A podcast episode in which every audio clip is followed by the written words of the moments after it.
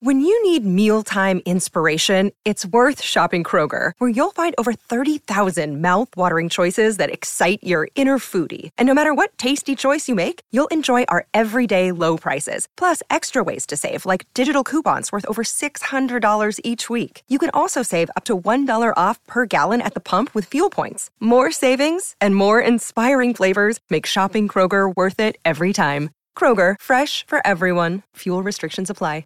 Hello, it is Ryan, and I was on a flight the other day playing one of my favorite social spin slot games on chumbacasino.com. I looked over the person sitting next to me, and you know what they were doing? They were also playing Chumba Casino. Coincidence? I think not. Everybody's loving having fun with it. Chumba Casino is home to hundreds of casino style games that you can play for free anytime, anywhere, even at 30,000 feet. So sign up now at chumbacasino.com to claim your free welcome bonus. That's chumbacasino.com and live the Chumba life. No purchase necessary. VGW Group. Void were prohibited by law. See terms and conditions. 18 plus.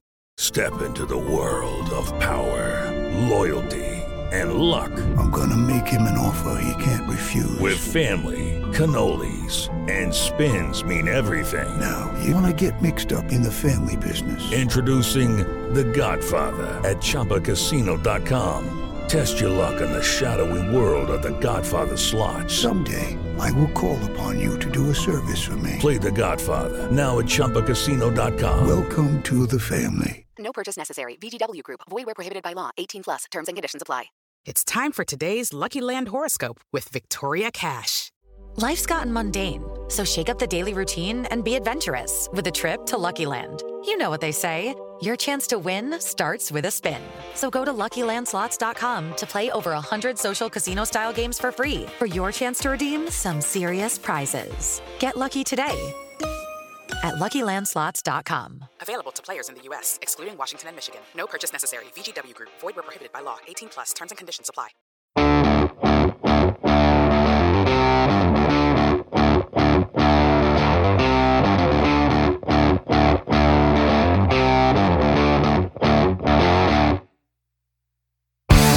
Welcome, everybody, to the Hammer and Rails podcast. With you, as always, I'm your host, Andrew Ledman. And I'm Ryan Bonaparte. And we're here today. I'm COVID free. I'm back in the basement, ready to go. Uh, ready to talk about Purdue's victory over Davidson in the Indy Classic. And then going to talk a lot about football in the second half. Uh, a couple new hires on the uh, Purdue football staff. We've also got news about opt outs for the bowl game. And I wanted to dig into that uh, in the second half because I've seen a lot of people complaining about it on Twitter, and I, I wanted to at least talk about it. So, but that is for the second half. For now, though, we'll start out. Uh, Purdue headed to Indianapolis, the brand new event, the Indy Classic, which re- replaced the Crossro- Crossroads Classic. And Purdue took on Davidson, who they had previously played uh, in Indianapolis back when it was the Wooden Tradition or Wooden Classic. Uh, they changed names a couple times back when Steph Curry was on the team. Um, I believe that was in 2008. Uh, Purdue won that game after shutting down Steph Curry. Uh, in this game, Purdue victorious 69 61, but man, what an ugly game of basketball it was, don't you think, Ryan? Yeah, um, when you can't shoot a three, Yeah. it's it's gonna be a long day. Yeah, I what was uh, what was Purdue's shooting percentage from three in this game? a measly twelve? Twelve percent, three of twenty-five, and uh, woof.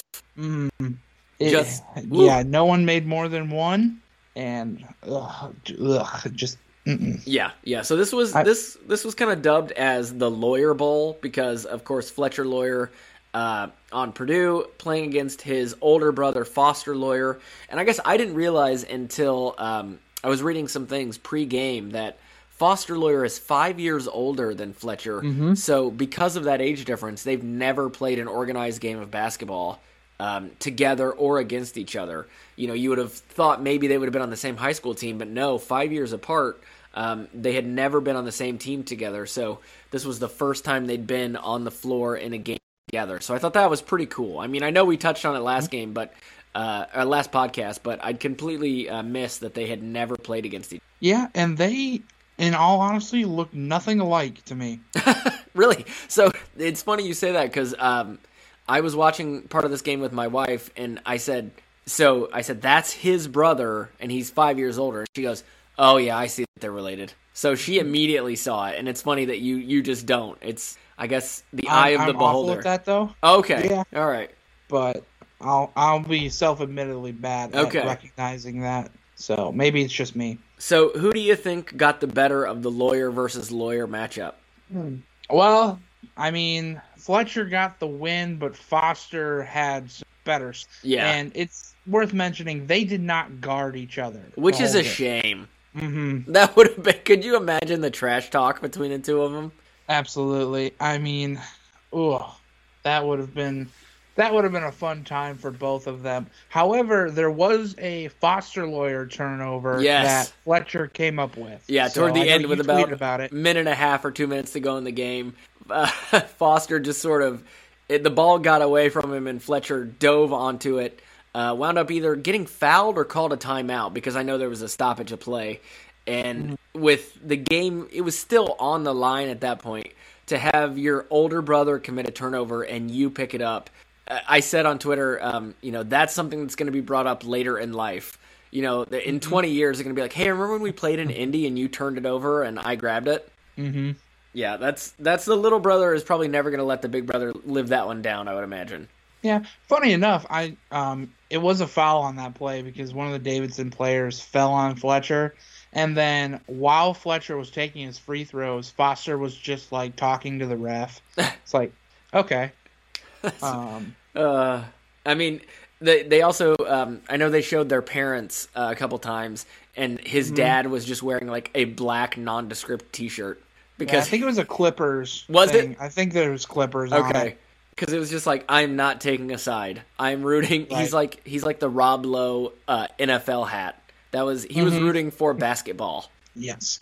so I liked I liked all the hoodie or the sweatshirts all his family had that said lawyer up. Yeah, yeah, that was very good. That was very good. So, um, just so anybody who did not watch the game, uh, Foster Loyer from Davidson had 11 points, also had a fantastic 10 assists to go along with three steals. Or, I'm sorry, two steals and three rebounds. So overall, a very good game. He did have four turnovers. Uh, Purdue's own Fletcher Loyer had 14 points, nine of 10 at the free throw line, but overall two of 12 shooting, including one for eight uh, from three. Grabbed two rebounds, three assists, and a steal to go along with zero turnovers. So, I mean, still a pretty productive game, but not how you would want to get those points. I mean, one of eight from three point is is not not ideal. But you know, you can have stats like that when you've got a big man like Zach Edey. So, uh, Ryan, you think Zach Edey uh, is going to win his fourth straight Big Ten Player of the Week? I mean, you gotta give it to him, right? If you provide 29 points on just 11 shots, you gotta give him player of the game or player of the week. 29 and 16, you start yawning at these numbers for Zach Edey now. This is just becoming such the norm that, oh, just give him the Naismith. Right. So it's funny you mentioned that. I th- I thought um, I read Casey's article over at uh, Boiler Upload. He wrote about Zach Edey after this game, and apparently at Matt Painter's press conference, they'd gone through around three or four questions, and no one had asked about Zach Edey yet until Painter mentioned him. He's like, "Is no one going to talk about the guy that scored 29 and grabbed 16?"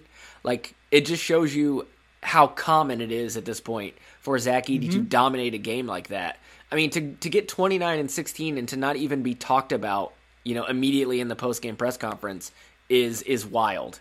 I, I mean, Yeah, ugh, it's insane. And kudos to him. I mean, he went 11 of 15 from the free throw line as well. yeah, I'm pretty sure he probably wanted 12 just to hit 30, but you just he was at times just the only thing Purdue could do on offense. Yeah. It was get him the ball or get him to get fouled. Just that's sort of the concern if you're a Purdue fan is on nights like these when shots aren't falling, can Zach Edey do enough? right, And the second concern you have is when you're relying so heavily on him, will he hit a wall? Do you mean And minute you minute just- wise or just throughout the year, like as he goes, you know, through a 30 game slog? throughout the year? I mean, he's start he's proven that he can go 35 minutes day in day out. Yeah, he had 34 in this one. Almost yeah.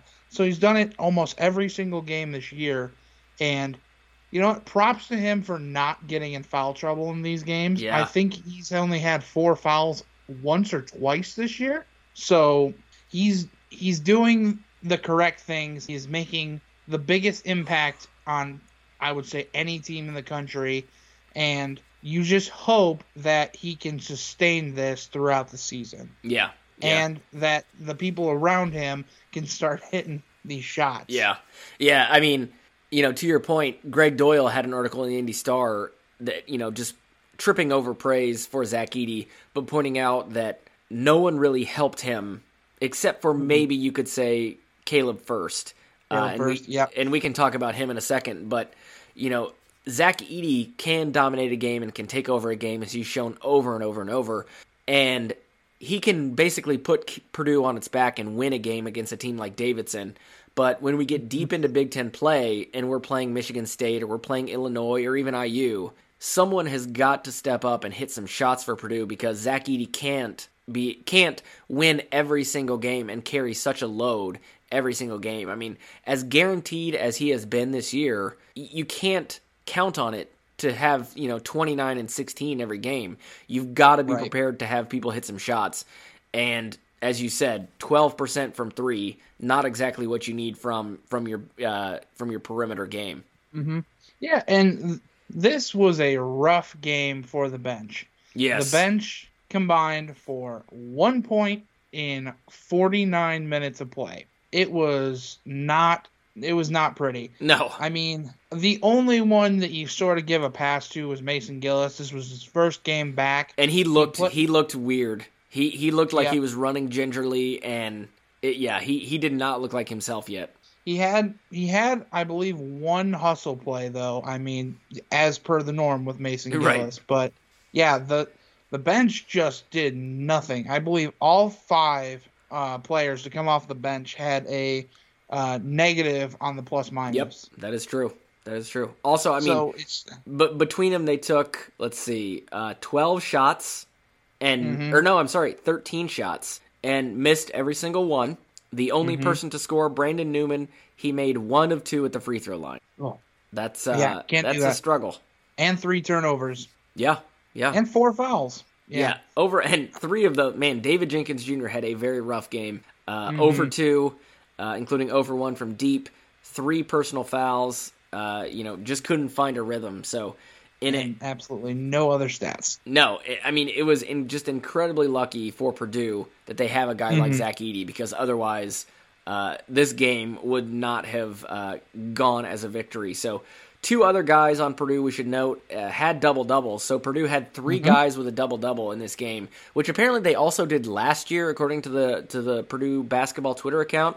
Um, if I was a very, very good podcaster, I would have looked that up to see what game that was and, and who that was, but uh, I did not take the time to go through that. Uh, but Caleb Furst also had a double double 12 points, 13 rebounds. But again, I mean, it's kind of what we were talking about with Loyer a couple episodes ago. For Furst, he was 5 of 13 from the field, so 13 shots to get 12 points. You don't love it. Uh, the other guy with a double double, Braden Smith, he had 10 points and 12 rebounds. Um, he was two of seven from the field, but went five of six at the line, is how he got the majority of his points. But, uh, you know, neither of them shot particularly well, but sometimes if you can get to the line or if you can grab enough rebounds, you can make up for it. So uh, the three of them, obviously, I think, played the best uh, for this game. Yeah, and I mean, you outlined it there. Nobody in this game other than Zach Edey shot over 50% from the floor. Ethan Morton shot 50%. Mm-hmm. Yes, he only one put of up two. two shots. Right. So he made he made his one three-pointer. But I mean, just if you start making shots, this is a 20-point win. So I guess that's the silver lining in Yeah. games like these Yeah. is this was probably most likely the worst performance by Purdue, definitely offensively all season. Oh, without a doubt. Without a doubt. Yeah, and they still came up with an eight-point win in a pseudo neutral site game. I Yeah. mean, you're in your own home state, Yeah. but um, yeah, Yeah, I mean, the and it- shooting struggles are kind of continuing, Mm-hmm. and it's not. You don't want it to turn into a trend, no. but if you fix that, you're sitting pretty, and you're where where can you go but here? Exactly. I yeah, I mean, mean you you're already can't go any you're already number one. You're already number one. So, Exactly. Um, you know, luckily for Purdue, you know they're doing this against Davidson. They've got a couple easy games coming up. Uh, both of them in Mackey Arena. So they head home to play New Orleans on Wednesday, and then Florida A and M uh, eight days after that on Thursday the 29th. So only two games left the rest of this calendar year, which probably good for the guys. Um, you know, going through finals week. Then you got uh, Christmas. So it, it's mentally and physically and emotionally exhausting. You know, everybody loves going home for Christmas. Sometimes can be a little tough depending on your family. So uh, it's it's good that they've only got a couple more games left, but that will wrap up this uh, Davidson game. But I just want to point out um, that you know this used to be a nice little event in Indy. Used to be called the Crossroads Classic, and it was IU, Purdue, Butler, and Notre Dame. And suddenly, at least one program, allegedly two, I think Notre Dame was involved as well, um, got a little too big for their britches and said, you know, we don't want to do this game anymore. We want to be able to have a more national schedule, go out and play, you know, a top opponent this weekend because it's one of the few weekends that are available where you're not in conference, where you're not in a tournament, where you can maybe get a big name opponent. So, Ryan, I don't know if you uh, paid attention to, to college basketball this weekend, but do you know, did IU have a game this weekend? Do you know what happened? I think they played in Allen Fieldhouse. And, and who who plays at Allen Fieldhouse? That would be the Kansas Jayhawks. Oh, they're so a national brand. They're national, but yeah, that's a you know that's a big program. They've won national titles recently, um, certainly more recently than IU. Um, so you know, you go on the road. That's a that's a tough place to play. But surely, you know, this IU team that was uh, touted as the Big Ten favorite, a national contender, uh, probably either kept it close or pulled out a victory, didn't they? Well, you would absolutely hope so. I would But, think. Uh, yeah, the fighting uh, fighting Woodson came out and uh, dropped a solid twenty point loss. Oh wait, now hold on. I th- I'm I'm sorry. My I think my headphones cut out. Did you say a twenty point Mm-hmm. loss? Correct. Huh. That's the damnedest thing. Mm-hmm. Because you would think, rather than getting the exposure of a 20 point loss to, you know, a national program like Kansas, uh, maybe it would have been better for them to celebrate the state of Indiana and the four biggest basketball programs in the state and have a little fun and allow their fans to, you know, see them in the na- or in the state's capital. Don't you think that would have been a, a good idea? Yeah. Plus, you know that that classic would have featured the number one team in the country and the number fourteen rather than number eight and fourteen. Yeah. Yeah, I don't I don't know. I think maybe they made a mistake. Yeah. I mean, if you're Notre Dame, you had a shot at uh, toppling the number one team in the country this yeah. year. Yeah, and just threw it away. Just threw it Hmm. away because they're national brands, and you know, poor Purdue. Uh, you know, we're a, we're a more midwestern brand. No one has really heard of us.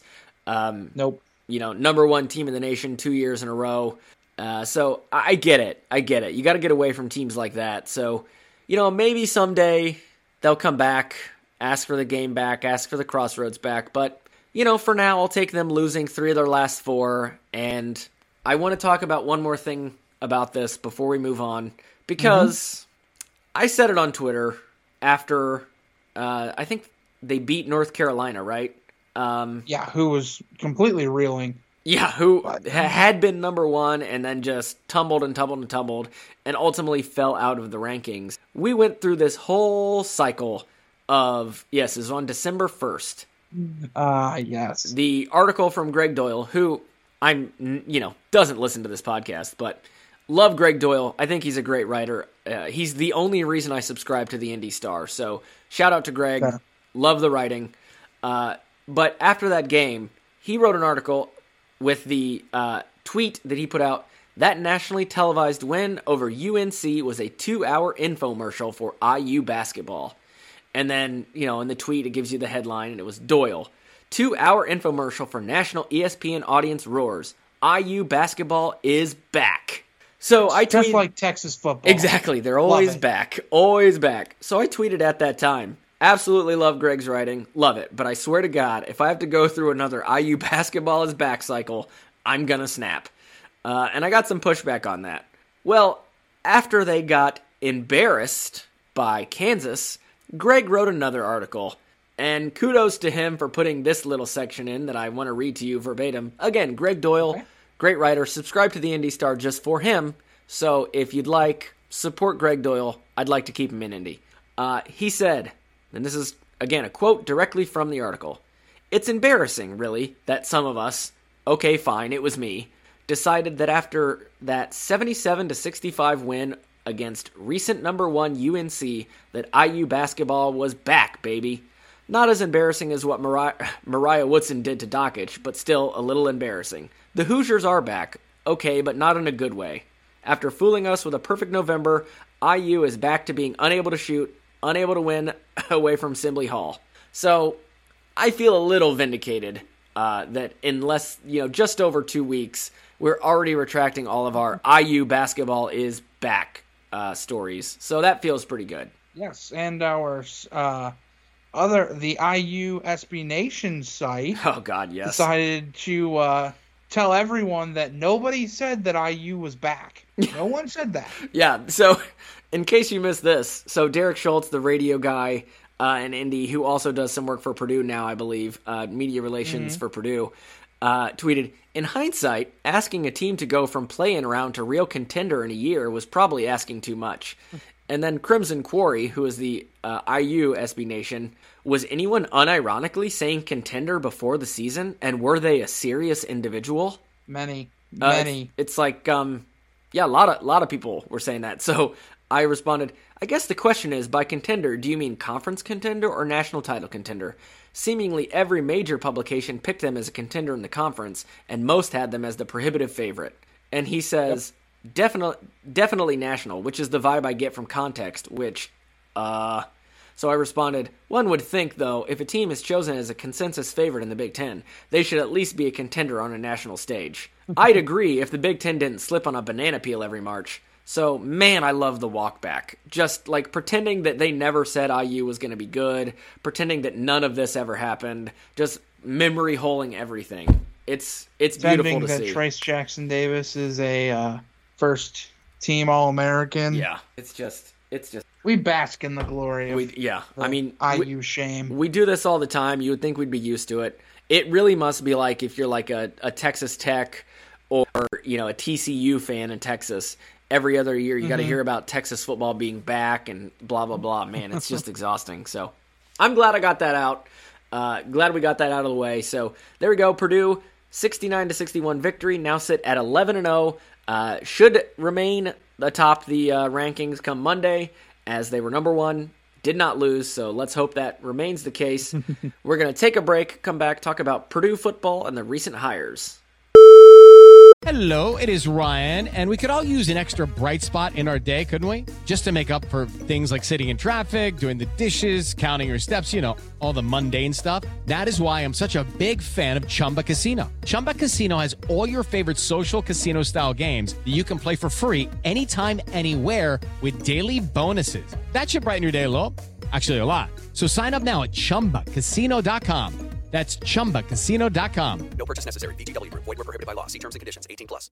Hello, it is Ryan, and we could all use an extra bright spot in our day, couldn't we? Just to make up for things like sitting in traffic, doing the dishes, counting your steps, you know, all the mundane stuff. That is why I'm such a big fan of Chumba Casino. Chumba Casino has all your favorite social casino style games that you can play for free anytime, anywhere with daily bonuses. That should brighten your day a little.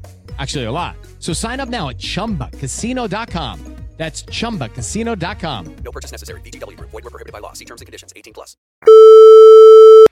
And we are back. So, Purdue has a new football coach in Ryan Walters. However, up until last week, he was the only person on staff. Uh, we, of course, know that Drew Brees is going to be on staff. Um, so, you want to talk about that for a second before we get into the rest of the hires? Wow. I, so many people are coming at us now saying that, Drew, of course, Drew Brees is coaching, but I mean, a quarterback coach in one bowl game does not a head coach make. Exactly. Just so we know, Twitter. Yeah, just, just to be clear. So we know. Yeah, mm-hmm. I, am with you. I think it's really great that he's doing it. Um, I think it's cool real opportunity just to go out there and have a little fun. Um, you know, he doesn't really have like a, a full time gig at this moment, so good for him. I hope it's a lot of fun. Uh, NCAA did grant him a waiver so he can go out there and recruit. Um, and if I'm Ryan Walters, I'm just going to be like, here's a phone. Why don't you just talk to this guy for a minute? And that's all I'm having him do. I mean, you, you you're not sending Drew Brees out on the road to go to you know the major high schools, but. Uh, it should be an interesting little story. Um, hopefully, it'll get produced some publicity, maybe kind of stem the bleeding from the losses in recruiting. So, that's really all I wanted to say about that. You got anything else on Drew Brees before we head into the new hires? No, I mean it'll be good to see him, but down in Florida. Yeah, so. yeah, because you will be at the game, correct? Correct. All right, driving down. All right, so Purdue now has both an offensive coordinator and a defensive coordinator. We will take the offensive side of the ball first. Uh, Purdue has hired Graham Harrell uh, that is a name you might recognize if you've paid attention uh, to college football for the last decade or so. Uh, this mm-hmm. guy is just 37 years old, uh, largely regarded as a great offensive mind. But Ryan, pretend I know nothing about this guy. Pretend I, I know nothing of his history and where he's been. Can you tell me about Graham Harrell? Yep. So um, let's start with his playing days. He was a quarterback at Texas Tech under uh, Mike Leach, departed. Mike Dearly Leach. departed Mike Leach. Yes. Um, so he, at the time, broke the passing record at Texas Tech, um, who was previously held by a guy you may know in Cliff Kingsbury. Of course, yes. And was later surpassed by a guy you may know named Patrick Mahomes. Oh, I definitely have heard that name. Yeah, so there's that's going to be a theme here. You're going to recognize a lot of people he played under or around. Okay. Because he also played under Lincoln Riley. Okay. Sonny another Dykes, big name. Yep, another big yep, name. And Dana Holgorsen. That one I don't recognize as much. He is the head coach of Houston. Okay, there we go. Mm-hmm. So he tried his luck at the NFL for a little bit, played on the Jets and Packers, got a Super Bowl ring while playing for the Packers. Obviously not while playing with the Jets, yeah. Nope. So, um, would later turn to coaching to where he has coached at his alma mater, um, or he's coached under some of his alma mater's coaches. He would go on to coach at Oklahoma State under Mike Gundy. Okay. He's a man. And then he would also, yeah. So um, he would also coach under Seth Littrell, who is the North Texas head coach. Okay. And Clay Helton, who was former USC head coach and current South Alabama head coach. So a lot so of big been, names. he's, he's been around. Yeah, he's got a lot of uh, a lot of good cash in the industry. It sounds like people know him. People seem mm-hmm. to like him. Getting some good jobs under some good names. Um, he might. Yep. He might uh, most be known for being an offensive coordinator at uh, USC, correct? Correct. He and was the OC there from 2019 to 2021. That's what I was going to ask you what years he was there. Now, a lot of people are going to hear this and think, okay, well, if he was the offensive coordinator at USC, but we're getting him after being the offensive coordinator at West Virginia, where he was this most recent season, that seems like a downgrade. Why did he leave USC? So he left USC after 21, and I mean that's when they had a guy come in under the name of Lincoln Riley. That's right. So it's hard to pass up on Lincoln Riley. Yeah. It's hard to get better than him when it comes to college football, unless your last name is Saban. so. Yeah, I mean, I think uh, what I want people to understand with that question is when you see people in these roles, offensive coordinator, defensive coordinator, and they go from job to job, that is just the nature of the game. That's the nature of the mm-hmm. business. Mm-hmm because if you're the offensive coordinator and your head coach gets fired or takes another job or goes elsewhere, chances are you're not staying. Um, right. You're you're either going with the coach if they've gotten a new job, or the you know if they get fired, you might get like a bump to um, an interim coach or something like that. But after that, when they hire the new coach, they're probably not keeping you around. They want their own guys, and that's no slight on the offensive coordinator or defensive coordinator. That's just how the game is played. So I want people to be clear that he was not, you know, fired at USC because he was incompetent. It, it's it's a coaching carousel, and he got mm-hmm. kicked off, uh, not necessarily through any fault of his own. Right. Yeah, and the num so I've got some numbers over his last couple of years. Love numbers. All right. USC and WVU. Let's do it. All right, so we'll start with USC because those are them uh, first. He his offense from 2019 to 2021 averaged about 318 passing yards a game, Oh boy. as well as 125 rushing yards a game and 30 points a game. Okay. So pretty staggering numbers, but for USC with that recruiting power, it makes sense. They had some guys who uh, you might recognize in Amon-Ra St. Brown, Michael Pittman, you know, some some names Some that names, are playing yeah. on Sundays right now. Yeah. So, okay, so then we'll go to West Virginia where the recruiting power isn't as high. He averaged his offense averaged 225 passing yards a game, 170 rushing yards a game, and 31 points per game. So they Still very good. points. Yeah. hmm For comparison, that is Purdue last season averaged 285 passing yards a game. So uh, Purdue had 60 more. They had 123 rushing yards a game, 45 less, and they averaged 28 points a game. So three less points a game last year for Purdue. So it should be an upgrade. Now, his strategy on offense is the air raid, Yeah. which is that's your buzzword. That should be music. into- That that should be music to every Purdue fan's ears because when the you know hire of Ryan Walters was announced, there was a lot of grumbling because oh he's a defensive coach. Purdue doesn't win with defense. Purdue's never had success with a defensive coach. But as we said on mm-hmm. the pod, you know he's not going to be running the offense. He's going to hire people to come in do the offense. And when you hire a guy um, like this who's known for an air raid offense, you know, you have to assume he's going to come in and continue to be a gunslinger. You don't hire a guy like Graham Harrell uh, to come in and tone his offense down and be uh, three yards in a cloud of dust. So that should hopefully put a lot of people at ease.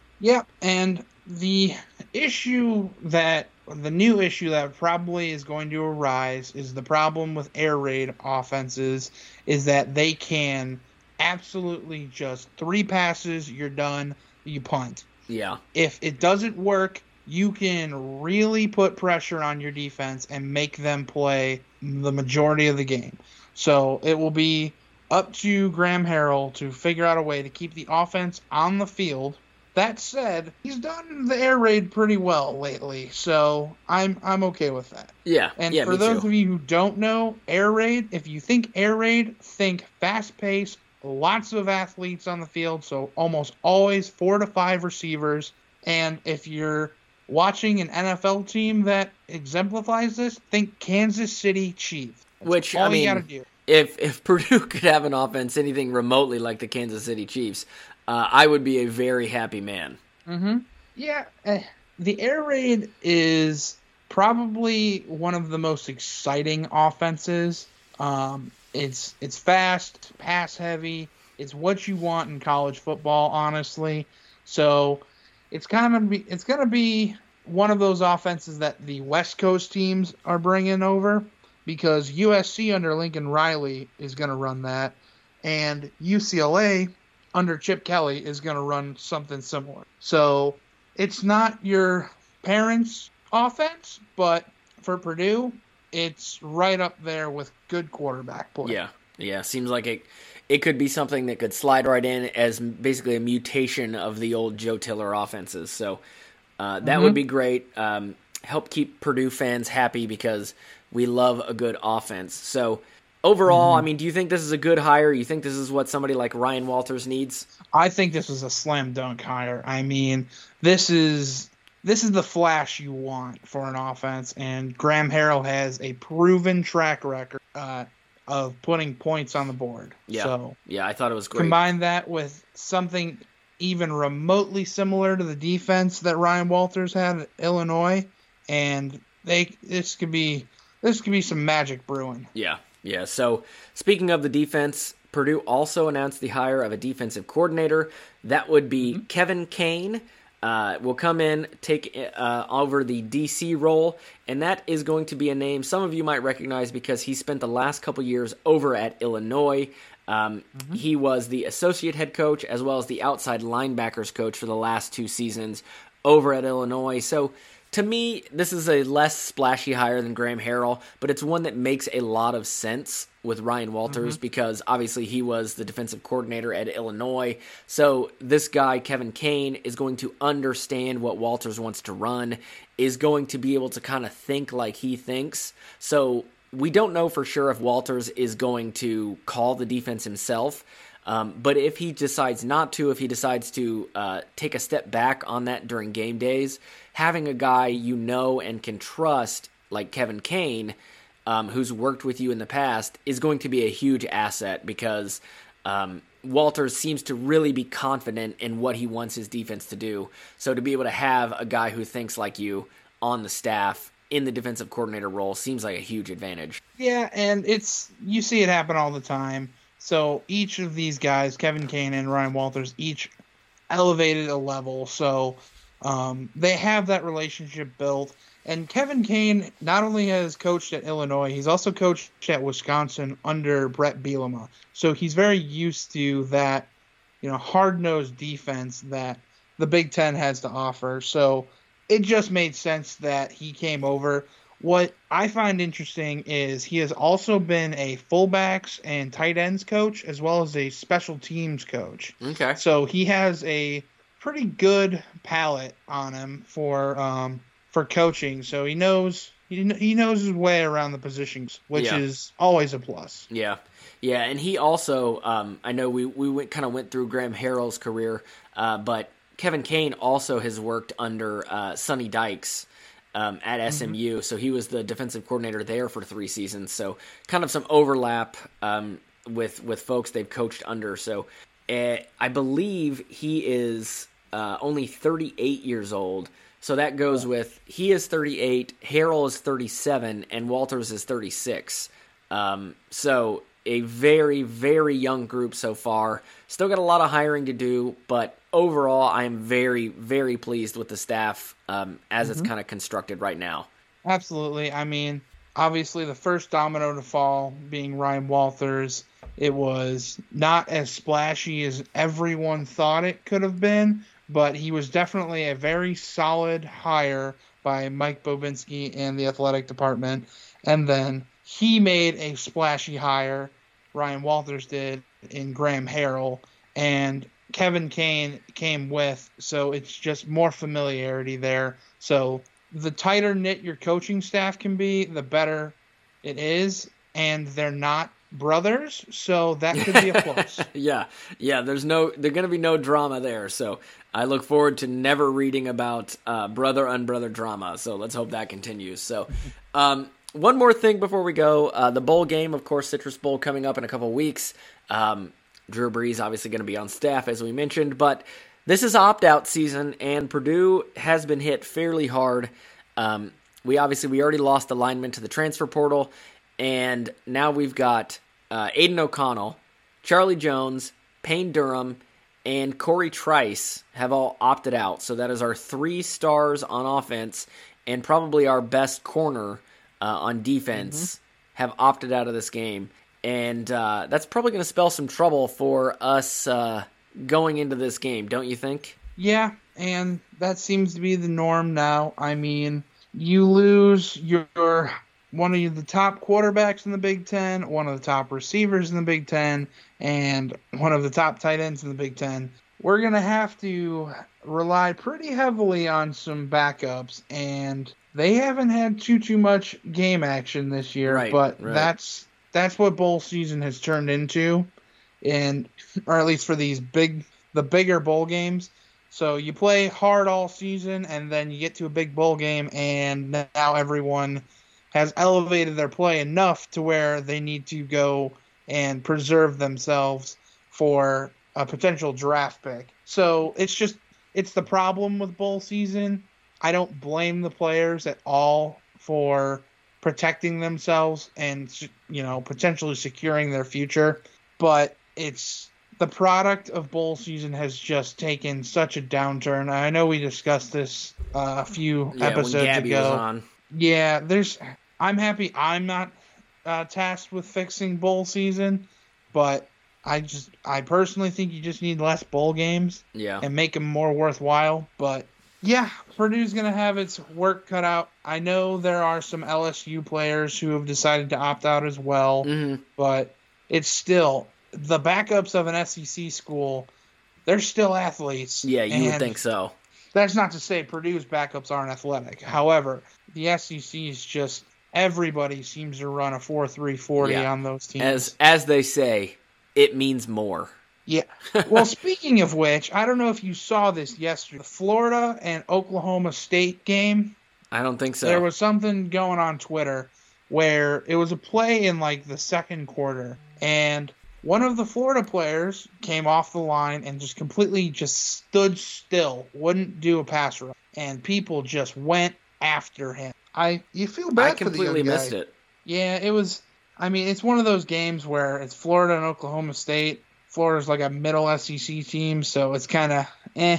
But I mean, you feel bad for the guy for getting dragged just because he took one play off. But again, it's the problem with bowl season. Yeah. You need you need incentive to go out and still try, Yeah. So and it's just not there. I, I, as we saw these opt outs come in on Twitter, um, as I'm wont to do, I, you know, commented on them on our Twitter account. And mm-hmm. oh man, I, I apparently touched the third rail of college football Twitter right now because just about every response was, well, they should just pull their scholarships, or they should, these people should be required to stay for the bowl game. They, it should be in the language of the scholarship, or you would be amazed at the number of people who said that these players should have to pay back a percentage of their scholarship because they're not playing in the bowl game.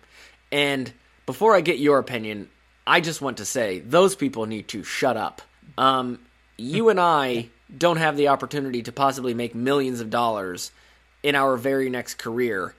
And if you and I have that opportunity, it's likely not because you know we can throw a football 40 yards. It is because you know somehow we're we've outsmarted a system. Um, Right. For them, if they go out in this game and if AOC plays and breaks his leg, he could never play football again. He could lose millions of dollars. I'm not saying AOC is going to have a long NFL career and going to make tons of money, but if he breaks his leg, he won't. So I I understand as a fan. It sucks. We want to see these guys play. They, you know, Purdue is our team. Most Purdue fans have a connection to Purdue. We went to Purdue, have a loved one who went to Purdue, grew up near Lafayette, whatever.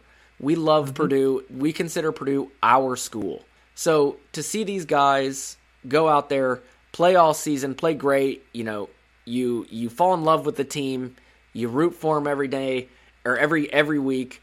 You see the highs, you see the lows. You want to see them play one more time. You want to know, hey, they're going to go out there, they're going to play for this, you know, in the Citrus Bowl. It's a pretty good bowl game, January 2nd, and to see them opt out and pass up an opportunity that, you know, you or I or average Joe Blow on the couch would kill to be in. You know, we don't have the athletic ability, we don't have the talent to go out there. So for us and for the average fan, it's hard to see them pass up an opportunity. But that you've got to put more thought into it than that. You've got to go deeper.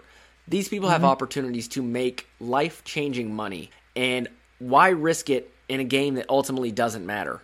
Um, are you are we going to look back on, you know, the the Cheez It Citrus Bowl in 20 years and say, you know, if only AOC had played, you know, that would have turned the whole program around. I don't think so. Um, so I wish people had as much sympathy and compassion for the players when they opt out as they do when a player gets injured, you know, and ends his career because he got rolled up on on a random play. Um, you know, Gus Hartwig got injured, and we don't know when he's coming back if he's ever going to be able to come back. Um, haven't Right. really seen many updates on him, and that sucks, and that's terrible. Um, and that can happen in any play, anytime. So these guys have got to protect themselves and think long term.